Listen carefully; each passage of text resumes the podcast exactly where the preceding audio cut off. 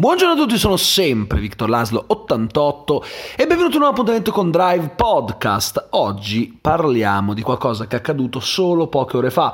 Si sono tenuti infatti la scorsa notte i Video Game Awards e ehm, ha vinto Sekiro come miglior gioco dell'anno. E io ho qui con me una persona che di videogiochi se ne intende parecchio, ovvero Svet Krasna. Ciao ragazzi, ciao a tutti, è un piacere essere qua. Eh sì, lo so, tra altre cose è stato difficile riuscire a incontrarti visto che non ci vediamo mai. No, mi hai solo chiamata dal bagno. Eh sì, infatti. esatto, esatto, effettivamente ci vediamo poco noi. allora, dunque, eh, io sono parecchio deluso per quanto riguarda eh, questa vittoria e voglio specificare una cosa. Non voglio uh, che si pensi che io uh, non consideri Sekiro un buon gioco. È un buonissimo gioco. Non è esattamente il mio genere, l'ho giocato, però uh, onestamente um, non mi fanno impazzire i giochi che si basano sulla difficoltà e sull'elemento challenging. Ma anche in, questo, in quest'ottica um, capisco perfettamente che come tipologia di gioco, anche per questa tipologia di gioco, Sekiro si è realizzato veramente con tutti i crismi. È solo che, dal mio modesto punto di vista, Death Stranding è semplicemente un gioco più completo, sia dal punto di vista del gameplay, sia dal punto di vista della narrazione, mm, che in generale eh, per come riesce ad intrattenere lungo la, tutta la sua durata. Io vorrei sapere che cosa ne pensi tu invece. Allora, mh, sono assolutamente d'accordo con te, considerato che comunque l'esperienza di Death Stranding la sto continuando a vivere adesso. Anche ogni io. passo diventa sempre più forte, si incontrano, ci sono dei risvolti di trama, a volte imprevedibili, a volte anche se prevedibili c'è sempre quell'elemento che ti emoziona tantissimo. Artisticamente poi è qualcosa di impressionante. Io l'unica riserva che ho è per un paio di missioni, no neanche un paio, una missione in particolare che è un po' costruita così, ma il pacco sì. ho avuto difficoltà anch'io per quella. Bravissimo sto parlando proprio di quella sì, lì. sì, ma, ma, non è un gioco perfetto dico eh. solo bomba termonucleare mamma mia. è proprio una parola chiave un, un termine chiave è, che stata, proprio... è stato solo l'unico momento in cui ho avuto lieve difficoltà per via del gioco e non per via di un limite del gioco che poi vabbè limite relativamente sì è una cosa fatta apposta però io, io, io l'ho detestata mi ha dato veramente fastidio quindi non è sicuramente un gioco perfetto non stiamo parlando qualcuno sulla pagina mi ha detto ah per, come fai a dire che sia un gioco da 10 non ho mai detto che sia un gioco da 10 eh. da 10 c'è io, io, io è da 10 ma n- oddio allora ha, ha i suoi difetti quindi non lo definirei esattamente magari da 10 pieno però a livello proprio personale è una delle esperienze videoludiche che più mi, mi hanno soddisfatto sì. Insieme a Red Dead Redemption 2 se parliamo di giochi usciti negli ultimi anni. Ma guarda, allora, essendo così pregno di tutto questo gioco, è perché c'è, pregno, pregno, c'è, la narra- c'è la narrazione, i personaggi sono approfonditi.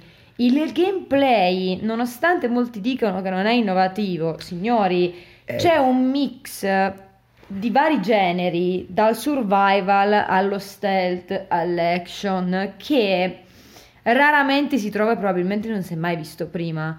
Quindi dire eh, ha preso generi diversi e li ha uniti, quindi non è niente di originale, credo che sia un po' una stupidaggine perché l'abilità di poter trovare il giusto connubio fra dei generi così diversi non è da tutti, soprattutto, questo, soprattutto per quanto riguarda un'epoca in cui si è, si è, provato tutto e si è visto un po' tutto. Sì. E per la prima volta dopo tanti anni, insieme anche a Control in realtà, perché anche Control ha le sue peculiarità, però dopo tanti anni di giochi simili, se non sono simili sono remake fatti meglio, ma pur sempre remake, abbiamo un'IP completamente nuova che soddisfa gran parte del pubblico.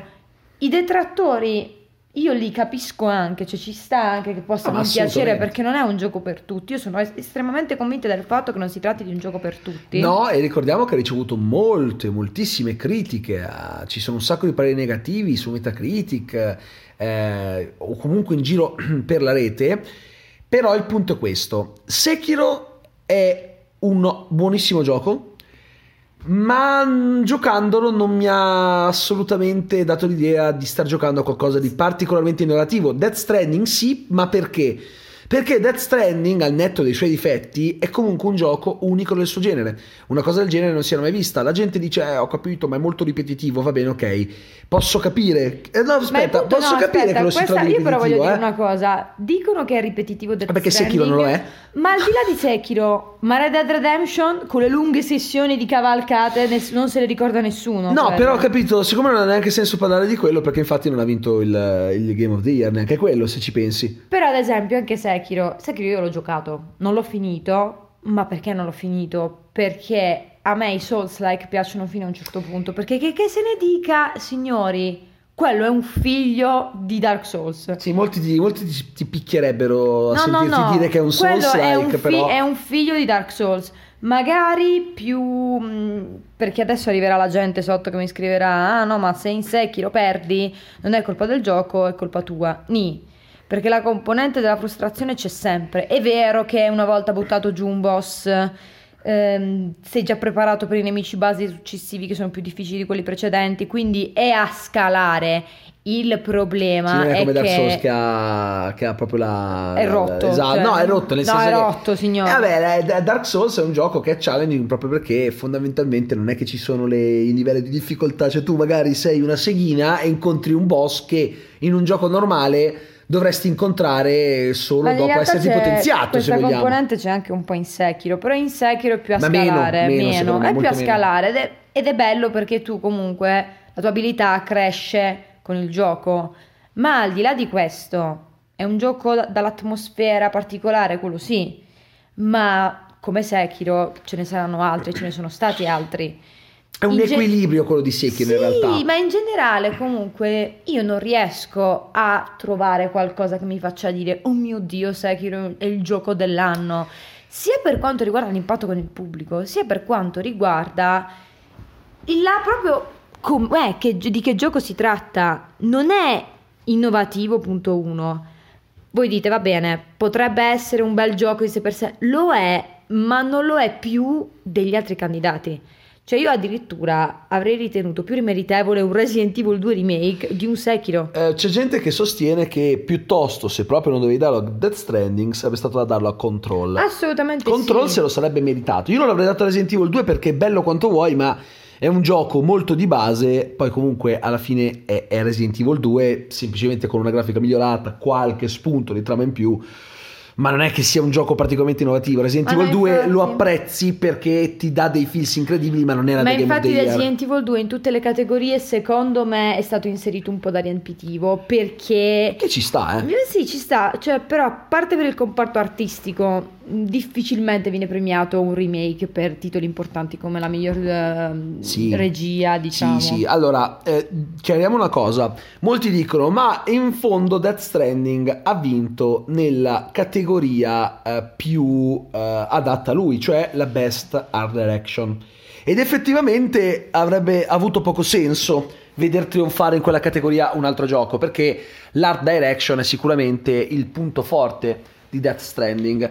Però non concordo neanche con quelli che dicono: Sì, ho capito, ma alla fine Death Stranding è un film. Ma no, perché tra tutti i giochi di Kojima, forse è quello in cui giochiamo di più. Allora, Rispetto a un Metal Gear 4, è ad un esempio. Figlio, un figlio proprio diretto di Metal Gear 5. È proprio, lo vedi sin Che già il 5 era meno, era Eh, meno Kojimoso rispetto agli altri. Sì, di base sì, ed era soprattutto dopo Guns of Patriots, era quello con meno cutscene, con più storia che potevi recuperare in altri modi, modi che magari ad alcuni non sono piaciuti, a me tantissimo, però ci sta che non ti piace, io sono stata una di quelle che si è arrabbiata per Fallout 76 per via degli olonastri, però fortunatamente in Metal Gear Solid 5 non c'erano solo le cassettine dove ascoltare la trama, ma c'era anche altro fortunatamente, grazie a Dio. Mm, eh, sono meno d'accordo su questo. Io non l'ho apprezzato Metal Gear 5 proprio per questo io, e te, motivo. io e te litighiamo troppo su questo Ma sai perché? Perché se io penso a Metal Gear, penso alla trama. Mm, Ma, quella- è... ma in realtà lì la trama c'è, ce n'è Sì, tanta ma ed è insomma. un'evoluzione. Io dico, è uno dei giochi più belli belli degli ultimi dieci anni. Per me no, per niente. È uno dei giochi più belli. No, perché si vede che è un gioco comunque che è stato fortemente castrato da Konami. Vabbè. Se Kojima avesse somiglia- è una, se ci pensate, è un po' una versione alfa di quello che poi è diventato Death Stranding. Sì. I lunghi percorsi, il trovare percorsi alternativi per poter aggirare un ostacolo, Ehm. il, mm, il- il cooperare in un certo senso, ma non è, non è proprio poi Death Stranding è stato evoluto, tra parentesi. Death Stranding poteva tranquillamente essere inserito nella categoria Best Multiplayer, ma ve lo dico io perché non è stato inserito, perché non è un multiplayer convenzionale. Il multiplayer di Death Stranding si basa sull'aiuto e non è quello che conosciamo noi alla CSGO, alla A maggior ragione Fortnite. avrebbero dovuto candidarlo per quella Sì, categoria. però il problema è che i Game Awards, che, che se ne dica, li fanno anche, cioè, lo- li fanno anche il pubblico. No, soprattutto. E non l'avrebbero percepito. Probabilmente ci sarebbero state anche delle polemiche che non finivano mai più. Però è un multiplayer. E no- però sì, oggettivamente si tratta di un multiplayer. Il problema è che la gente non è ancora abituata. Eh, però vedi, anche solo per quello, cioè Sekiro al suo interno contiene elementi così innovativi. Cioè, No, ragazzi, ma porca di miseria. Se- il problema di Sekiro è proprio quello. È un bellissimo gioco, ma è un bellissimo gioco, magari un po' più rispetto agli altri. Sì, sì. Ma non sensazionale. Death Stranding non è solo un bel gioco. Death Stranding è stato apprezzato anche soltanto per la sua campagna marketing. Eh. Noi sono quattro anni che parliamo di Death Stranding, sempre con lo stesso entusiasmo e anzi va a crescere. E se proprio dovessi, anch'io, se dovessi trovare un'alternativa a Death Stranding, direi Control, che tra parentesi ha lo stesso sistema di boss della serie sei una merdina, però incontri Eh, esatto, che ha un, ha un po' dei souls in quel Non senso. è, se dici così poi arrivano sotto le Ma persone no, che- aspetta, ho detto, ah, non ho Allora, detto che è simile, ho detto ha un po' del... Non stiamo paragonando Control Ma no, però ha un Però sistema- il sistema del incontri il boss potentissimo, anche se te sei essenzialmente Eh, una esatto. merdina, c'è. I livelli, di, i livelli di difficoltà dei boss ricordano molto vagamente, molto alla lontana, in quanto non è un Souls-like, quel sistema lì. Perché in un gioco del genere non ti aspetti questo, cioè di solito è molto plain.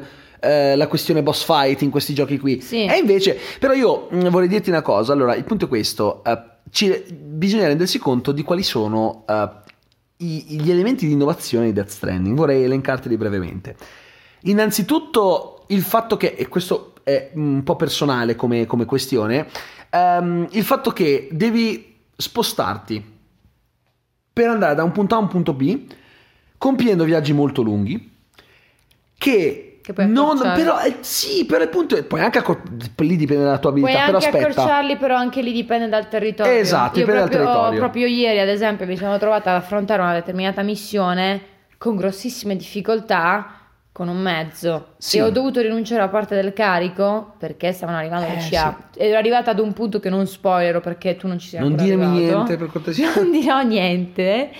ehm, dove per forza di cose non riuscivo a Certo. potermi destreggiare tra le CA, Certo. mettiamo così. Cioè, l'ho, l'ho presa proprio alla larga, madonna. E anche lì tu devi trovare l'alternativa. Cioè, l'abilità sta in quello, perché molte persone hanno sempre hanno detto Death Stranding è un gioco tipo corridoio, vai dritto, non ci sono ostacoli. Sì. La mia domanda è a che cosa avete giocato? Perché non è, anzi, è forse una delle cose più challenging che io abbia mai giocato. Il fatto di trovarti in determinate situazioni, tutte diverse tra l'altro, a parte l'inizio, l'inizio è vero che sembra quasi un lunghissimo tutorial, però a me personalmente non è pesato e anzi è piaciuto perché è condito da una trama già interessante dai primi capitoli. Più avanti poi le cose cambiano di botto. Mhm. Che non- questo non è il tipico discorso del come ad esempio nelle serie TV. La prima stagione lenta e poi migliora. No, è semplicemente molto diverso. Cioè, l'inizio non è mh, uguale a quello che succede più avanti e sicuramente non sarà uguale a quello che succede alla fine. C'è proprio un'evoluzione, per quanto mi riguarda, sempre in positivo. Sì, E anche quella, secondo me. Non dico che si tratta di una componente innovativa perché giochi molto evolutivi ce ne sono, però Certo. qui ti trovi in situazioni sempre diverse dove ti devi adattare, e qui c'è anche un po' l'elemento sopravvivenza, e dove essenzialmente devi trovare delle soluzioni per tutto. È come se fosse un costante puzzle game senza puzzle. Sì, però ti stavo. Allora, sono in parte d'accordo, però ti stavo proprio appunto facendo l'elenco di quali sono le innovazioni di Death Stranding. Parlando dei viaggi, la questione è questa. La questione è: i viaggi sono sì lunghi, come hai detto tu, eh, puoi gestirteli in un certo modo, c'è la componente evolutiva, ma soprattutto mi ha fatto impazzire. eh, il fatto che comunque riescono ad essere coinvolgenti anche se di fatto si tratta di andare da un punto A a un punto B. E questa secondo me è già una cosa assurda perché io sentivo la fatica. La fisica del personaggio è talmente ben congegnata che io mi sentivo affaticato alla fine di un viaggio. Forse anche perché ti, ti crea fatica per il fatto che Sì, ti fa male le esse- mani a un certo Essenzialmente punto. tu non riesci proprio ad andare avanti se ad esempio hai un carico eccessivo. Esatto, cioè capito? Quando tu lo vedi che è lì che, che traballa, che sta per cadere, io, sono, io ho tipo il fiatone a un certo punto, non so perché. Ma infatti anche quando ci sono terreni particolarmente impervi, tipo la sessione della montagna, quella cacchio di crononeve, maledizione, che me, me- me la, me la sogno di notte. Tra parentesi, un grandissimo grazie, grazie, grazie agli adattatori di, di Death Stranding in italiano, perché hanno fatto un lavorone, soprattutto con i termini nuovi. Cioè CryptoByte è diventato CryptoBionte e vi dico la verità, a me piace tantissimo.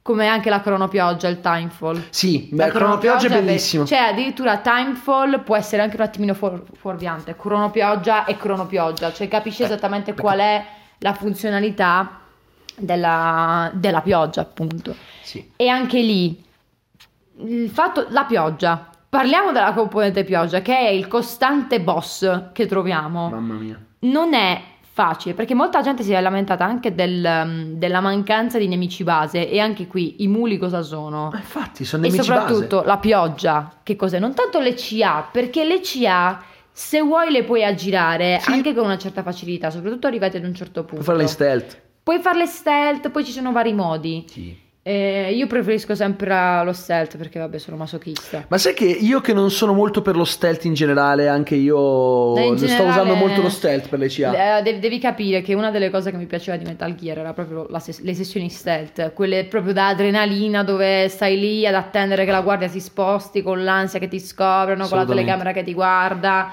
Più o meno le CA sono quello. Le CA non devi fare rumore, ti devi tappare la bocca al momento giusto, devi indietreggiare in certi momenti. C'è molta strategia lì e le CA non sono altro che dei nemici base.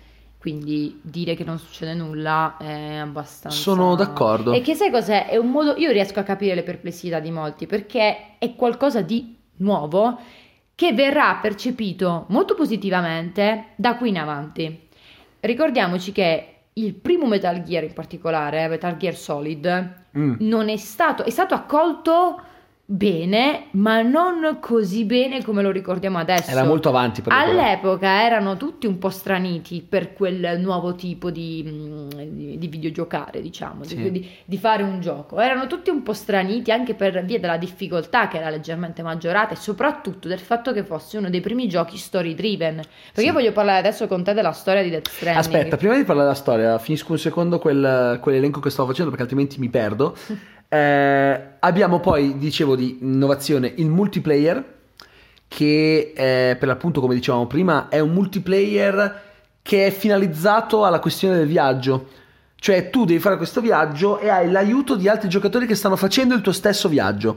Eh, magari riesci a utilizzare una strada che prima non c'era perché te l'ha costruita un altro giocatore. Eh, usi una tettoia per ripararti dalla cronopioggia perché un altro giocatore ne aveva bisogno e l'ha messa lì per, per altri come lui. E- le scale, e le tra corde. parentesi, non c'è neanche la possibilità di poter rompere le uova del paniere agli altri, anche perché, a parte il fatto che non, non viene niente in tasca a nessuno se smantelli una È struttura. un vantaggio comune. Non puoi, se, anzi, se smantelli una struttura non ti rimane niente. Ed è proprio quello il senso di, Esatto. che vuole dare Kojima al gioco.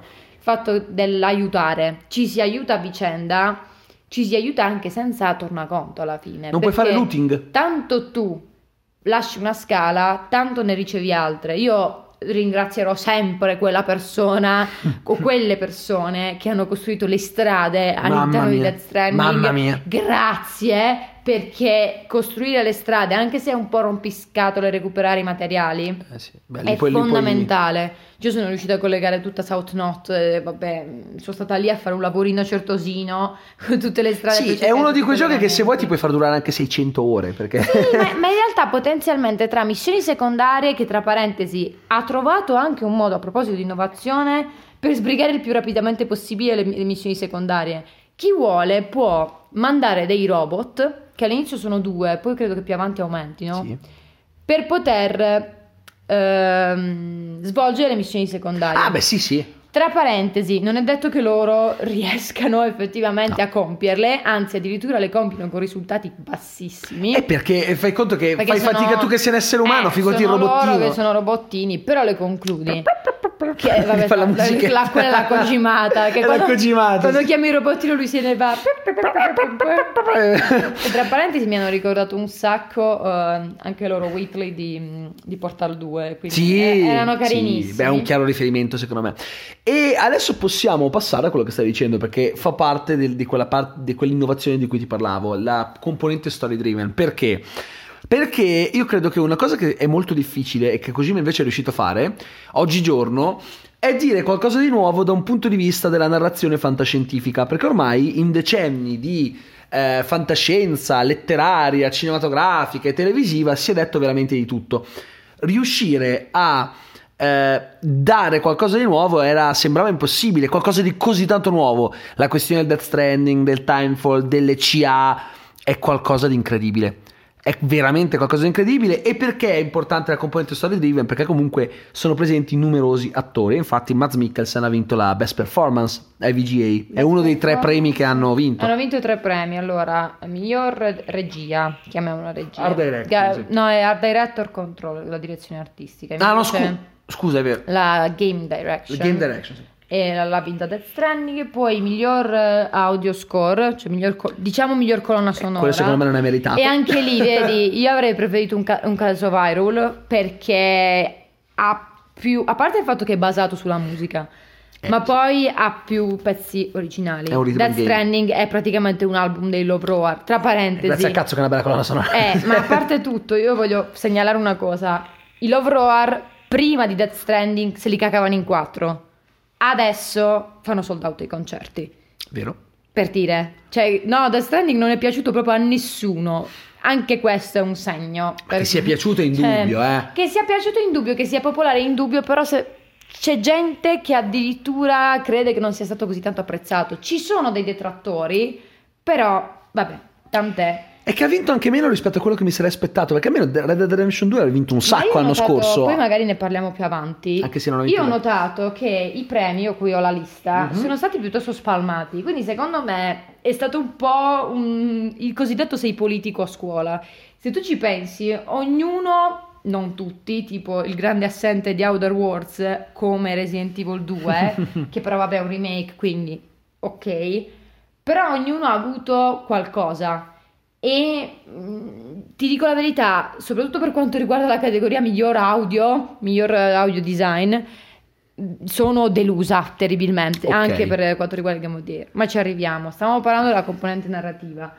Non poteva non vincere Matt Mikkelsen, considerato che si tratta di un attore professionista. Anche gli altri lo sono. Norman Reedus, per quanto iconico, perché ormai è diventato il volto della Kojima Production, non è bravo tanto quanto Matt Mikkelsen. Ma assolutamente no, ma siamo proprio su due livelli attoriali differenti. Anche perché ricordiamoci che Norman Reedus è un attore prevalentemente televisivo. Sì. Matt Mikkelsen no. Ma infatti, che poi tra l'altro, anche, ma- non so se l'hai notato, ma Norman Reedus è uno di quelli che ha meno battute all'interno di Death Sì, perché Kojima ha voluto dare una personalità forte al personaggio di Sam, ma allo stesso tempo voleva che Sam fosse il giocatore e quindi lo fa parlare meno rispetto a uno Snake o ad altri personaggi Mhm. che hanno caratterizzato i suoi giochi, per il semplice fatto che vuole che tu ti immedesimi. Sì. Per immedesimarti non devi, eh, non deve essere un personaggio eccessivamente con Diciamo che Sam è l'immagine speculare di quello che era Raiden. Raiden eravamo noi, perché Raiden, se ci fate caso, non è che quello che per quanto sia un chiacchierone,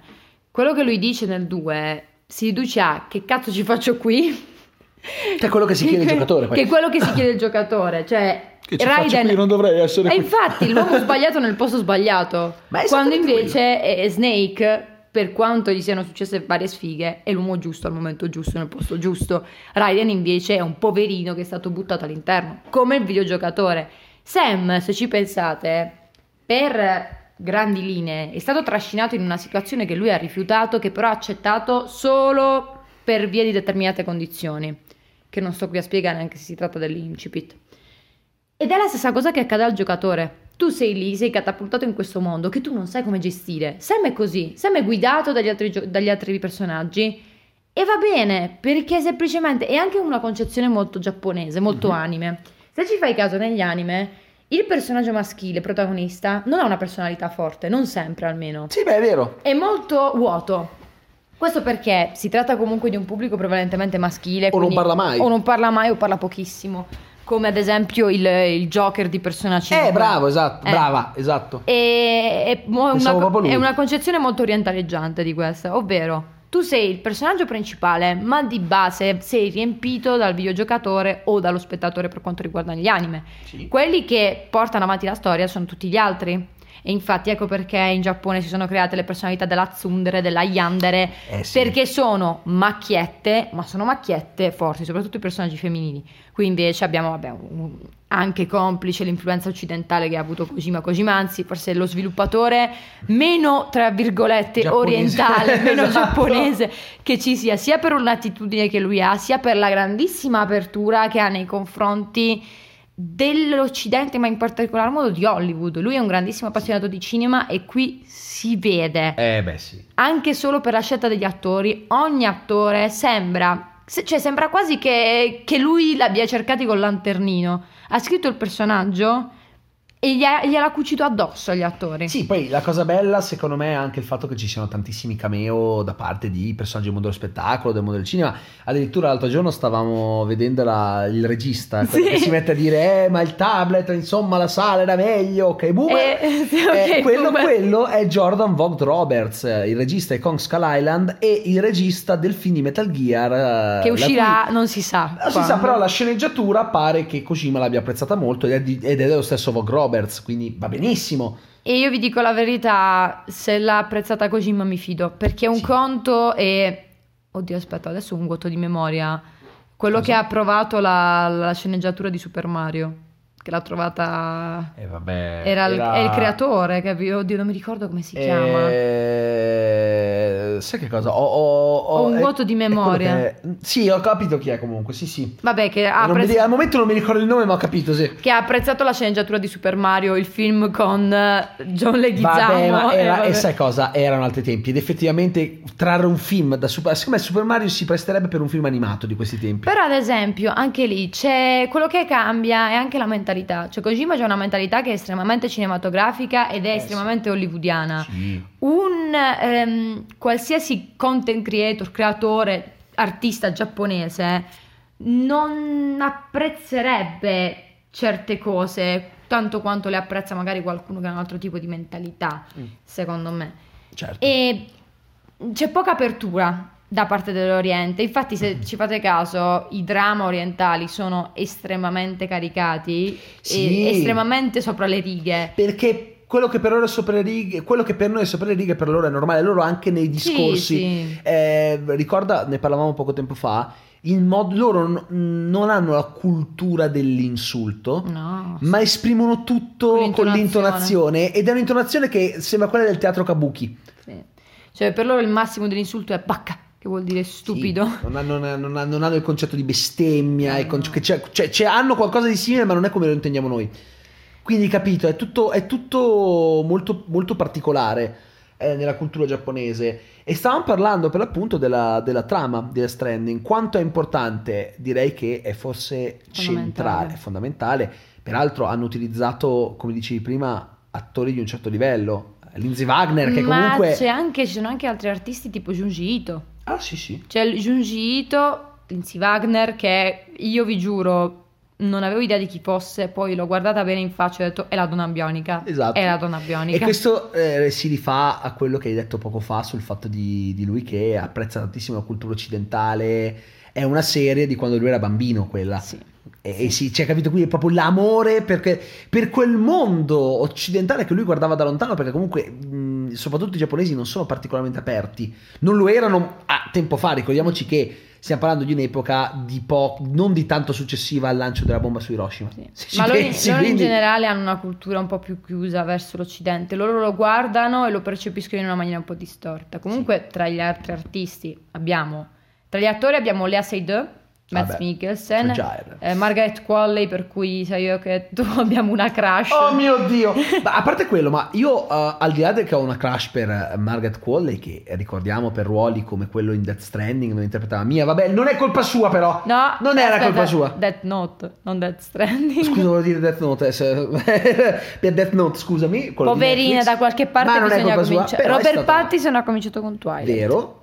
Eh, no, in realtà è incominciato prima ancora con, Con Harry Potter, è vero. Ancora prima, eh, in realtà, però quello era il suo, ruolo il suo primo ruolo importante. E eh, abbiamo comunque eh, anche il suo ruolo in Once Upon a Time in Hollywood. Lei sta lavorando tantissimo, Sì, sì. tra parentesi. La trovi anche cioè- nei cereali. La trovi ovunque e tra l'altro l'attrice del momento è sui 25 anni, 26, non è proprio, cioè è giovane sì, Sì, però non è non è, che ne so una Kiernan Shipka che è una ragazzina. Eh, Ecco. esatto, sì. Lei invece comunque è già un po' più grande, sta avendo successo adesso, e co- con ragione perché è una bravissima attrice. Poi abbiamo Lea Seydoux che, Però per- aspetta, che è il era la, mio storia, era la storia di mamma Sì, che volevo vabbè. dire, cioè la storia di mamma è, spe- è straziante. Ma poverina, cazzo, ma Tu- cos'è? Tu dove sei arrivato? Eh, Di- dillo senza spoilerare. No, no, eh, sono sicuro che ci sia ancora qualcosa in più, ma già quello che so è una cosa straziante, povera Cristo. Bene, ok, non sei arrivato dove, sono- dove, dove dovresti arrivare, diciamo. Ok, beh, non sono poi così lontano. No, no, sei vicinissimo, anzi, ho capito dove sei. E, e il punto è questo, molti potrebbero dire, beh, però non l'hai ancora finito del tutto, come fai a fare confronti? Sekiro sì, però. Quindi, capito? Capisci? Cioè, anche lì ci troviamo di fronte a due giochi che sono diametralmente opposti, però entrambi bellissimi, però uno dei due è bello, appunto, come quando vedi una strafiga, una ragazza bellissima, un ragazzo bellissimo, poi ci parli e non c'è appeal. Eh. E non ha niente di più rispetto agli altri. E la Se- Esatto. Sekiro è la strafiga. Eh sì.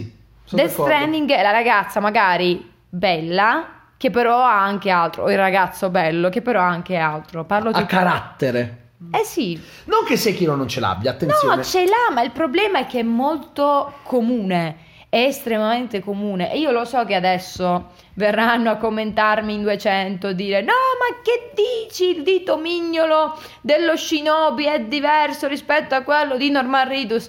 No, signori, per favore, no. Cioè io adesso ve lo dico, io rispondo e vi dico no. Cioè, non è così. Ah, vabbè, però non lo so. Il punto è questo: sono due giochi completamente diversi, d'accordo. Però, secondo me, come esperienza di gioco, io ho trovato molto più coinvolgente Death Stranding sotto tanti punti di vista. Piuttosto di un Sekiro. Sekiro, al di là del fatto che non mi piacciono più di tanto i giochi di quel tipo, Sì. non è quello il punto, è proprio una questione di innovazione, una questione di coinvolgimento che in Sekiro c'è, ma secondo me, me- almeno a me, ha coinvolto meno rispetto a Death Stranding. Visto che siamo in chiusura, vuoi dire qualcosa? Vuoi fare qualche discorso? Allora, voglio assolutamente sottolineare una cosa di cui non abbiamo parlato, Vai. ovvero il fatto che tra questi tre premi ce n'è uno, che se- per quanto riguarda Death Stranding, ce n'è uno che secondo me mh, non ho, che non ho compreso appieno, ovvero quello della- del Best Audio Score. Ma- Però ce n'è un altro, che però non riguarda Death Stranding, infatti l'ho presa alla larga, non so perché, che è il miglior montaggio audio. Ora, Eccolo. signori, io voglio dire una cosa, qua ci spostiamo sui Game Awards in generale. E vi dico la verità, mi ha perplesso molto meno la, la- la vittoria di Disco Elysium per il best narrative, la migliore sceneggiatura, che anche lì io Disco Elysium lo conosco ed è effettivamente una sceneggiatura estremamente forte e quindi ci sta che abbia vinto. Non credo che sia più forte rispetto a quella di Death Stranding, non credo che sia più forte rispetto a quella di Control, Sì. però diciamo che lo posso capire anche perché si cerca di approvare le case di produzioni piccole, le case di produzioni indie, di farle avanzare il più possibile e questo ci può anche, lo posso anche accettare, però signori, il miglior audio per Call of Duty, miseriaccia, il suono delle granate, quando tu hai, a parte Death Stranding che ha un comparto audio della Madonna, ma hai Control, Eh. che c'è una cura maniacale per l'audio. Vero. Ogni stanza, ogni momento non ha lo stesso audio, cioè sono C'è un montaggio audio che fa paura perché per chi non ha giocato a Control c'è questa entità chiamata LIS, il Sibilo, che infetta questa base, cioè il, il Sì, Control eh, Bureau, esatto, diciamo. Il, il Federal, Il Federal Control Bureau. Bureau of Control. Ecco. L'FBC. L'FBC, bravissimo. Il problema è che in ogni stanza che è infettata da questa IS c'è un- ci sono dei suoni, un montaggio audio diverso rispetto alla stanza precedente a quella che ci sarà dopo. Vero? Quindi, signori, perché mi venite a dire no, ma il suono delle armi, il- le urla, il doppio? Sì, no, no, non è niente. Ma come Svet? Non sei mai stata una pallottola? Spesso non lo di, vabbè. Che poi in realtà ci sono stati anche un paio di giochi alla Farenz, non capisci l'arte, eh, di quelli che... Un po' sì. Ecco, ad esempio, un'altra delusione, non ne abbiamo parlato, però ti rubo due minuti, Sì, sì. sono le World Premiere. Eh sì. Nel senso che è vero, non si tratta delle tre, non si tratta del Tokyo Game Show, non, non si tratta comunque di un evento basato sulle uscite, non è neanche lo State of Play. Che tra l'altro lo State of Play di quest'anno, a parte darci la grandissima Poi emozione di del, del quest'anno ne ha fatto uno remake, anche pochi, poco tempo fa. quindi È uno degli state of play di quest'anno in realtà. l'ultimo, Esatto. quello di due giorni fa, Eh, esatto. e ci ha dato la grande emozione di Resident Evil 3, però poco altro. Sì. Qualche specifica in più su PS5, ma niente. La cosa grossa di questo mm, dei Game Awards a livello proprio di uscite di novità è l'Xbox X. Sì, Series X. Sì, X Series, X. Series, ok. Che è tutto molto bello, tutto molto figo. Bello è il Blade 2, effettivamente a me la- il Blade piace Sì, tantissimo. sì, assolutamente. Però signori, ci saranno tante esclusive. Io non è che voglio i titoli subito, ma sono una persona che apprezza la potenza di una console. Mi fa piacere che si vedano anche i peli del naso di Norman Reedus, giusto per tornare al principio. Ma mi interessa relativamente se una console non ha esclusive. Certo. Io ora, sia per quanto riguarda PlayStation che per quanto riguarda la nuova Xbox, che tutte le periferiche, tutto, voglio aspettare. Non mi va, io non sono una di quelle che prende la curva nord o la curva sud a prescindere. Perché secondo me la console è fatta di giochi. Sì. Compro una console se ha le esclusive che mi interessano. Se non le ha, pazienza. Io Certo. per tanti anni sono stata una PC gamer. Mi sono persa anche un paio di esclusive PlayStation. Che Ok. poi ho recuperato più avanti. Perché volevo fare la PC Master Ah, Race. certo, sì, vabbè. sì. Sono stata sta. una snobbetta per un po'. All'inizio Ah, per però. forza di cose, però poi dopo, vabbè Ok. non approfondiamo. E mi sono resa conto che i giochi sono l'anima delle console, che sembra scontato, ma a quanto pare molti non lo capiscono e si impegnano a Eh. fare la gara dei bottoni dicendo no ma l'Xbox c'è il motore engine che è molto più E figo. però se non c'hai i giochi per... Ma se non hai i giochi Allora. o se i giochi che ha sono tutti multipiatta, a me non Vero. interessa. Ma soprattutto eh, ieri Rob, durante la live che abbiamo fatto sul Dark Andos Game Show, ha detto una cosa interessante, cioè che ormai Microsoft sta puntando di più tutto sul Game Pass. Infatti, come offerta, adesso c'è tre mesi a un dollaro. Sì. E il Game Pass vuole mettersi in competizione con eh, Steam, Epic Game Store e tutto quello che concerne questa questo nascente mercato delle esclusive per PC Però che non si era mai visto. Vedi, scusa, di esclusive per PC nell'effettivo, tu quante ne conosci? Ma qualcuno, ma, ma- perché, perché è, un- è una, è una eventualità che non si era mai verificata prima. Ecco, cioè, è un terreno un pochettino a- accidentato questo. Ma è anche un terreno inesplorato. Cioè, capito? Loro dicono, "Oh, ma noi non Devono- vogliamo perdere il treno su questo. Devono essere furbi, devono essere estremamente furbi, cosa che non sono stati fino ad ora. E si sono messi in competizione con, con dei colossi, perché non è soltanto Steam il problema. Adesso Epic Games comunque pian pianino sta prendendo un attimino forma Sì, e però piede. è troppo aggressivo Epic Games. Epic Games sì, è... ce l'ho più lungo C'ho io l'esclusiva su questo! E sti Eh, cazzi. Sì, sti cazzi che anche perché Borderlands 3 lo trovi anche su PS4, quindi sta minchia. No, però, però caspita, non si, era, non si era mai vista questa cosa dell'esclusiva per PC.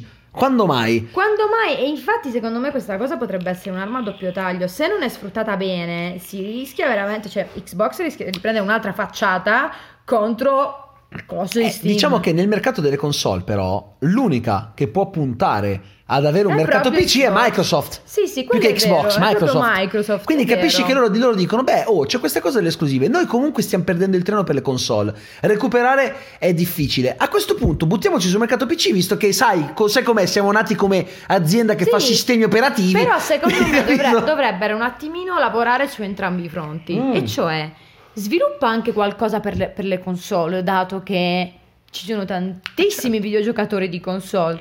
Cerca di lavorare su entrambi i mercati. Lo puoi fare perché i mezzi li hai, non è che non li hai, non sei veramente la casa indipendente che ha iniziato a produrre console.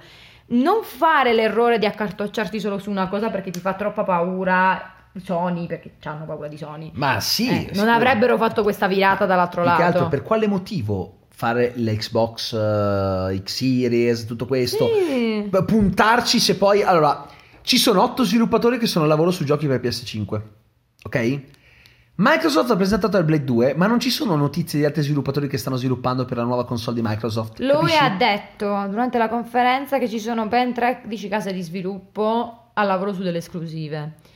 Addirittura esclusive per console, Mm. ma sono tutte promesse. Io finché Eh, non vedo qualcosa di effettivo, ci vorrà il proprio tempo, almeno 3-4 anni ci vorranno per Eh. capire se effettivamente questa cosa attecchirà a livello proprio sia di PC Sì, sia di sappiamo che le console. gener- adesso le generazioni stanno cambiando anche perché tipo Eh. questa quella corrente non è stata lunga come quella precedente, che è durata quasi dieci anni. Infatti. Quindi è stata un po' più breve, è stata un po' diversa. È stata- La prossima quanto durerà? Come sarà? Quanto ci Ah, vorrà secondo prima me che... la prossima io ho la sensazione che sarà molto molto molto più lunga. Ok. Cioè, ma si intende che potrebbe sfiorare, anche, anche sforare i dieci anni, secondo me. Sarà non lo so, sai, or- or- il punto è Perché è questo. molto sperimentale, capito? Anche dal punto Quello di è vista del, del VR. Non ci dimentichiamo che... Guarda, allora, l'altro giorno mi è capitato, io poi vorrei veramente parlare soltanto di, di secoli del VR, perché ultimamente mi ci sto appassionando, non tanto come consumatrice perché non ho i mezzi, Ma quanto proprio a quale? livello teorico. War proprio in generale In o generale, realtà ok. virtuale. Realtà Ok, quindi virtuale. da Oculus a Vai a HTC Vai a- tutto. In particolar modo la cosa che mi ha fatto, mi ha spinto a informarmi sul VR è proprio l'annuncio di Half- Half-Life Alyx Ah. che i maledetti del Game Awards hanno messo un frame alla fine come per dire ehi, ehi, E non ci siamo dimenticati. E non è arrivato a niente. Ora, io all'inizio ho accolto Half-Life Alyx con una- de- un paio di spallucce grandi quanto una casa, poi però io mi sono resa conto di frega una cosa.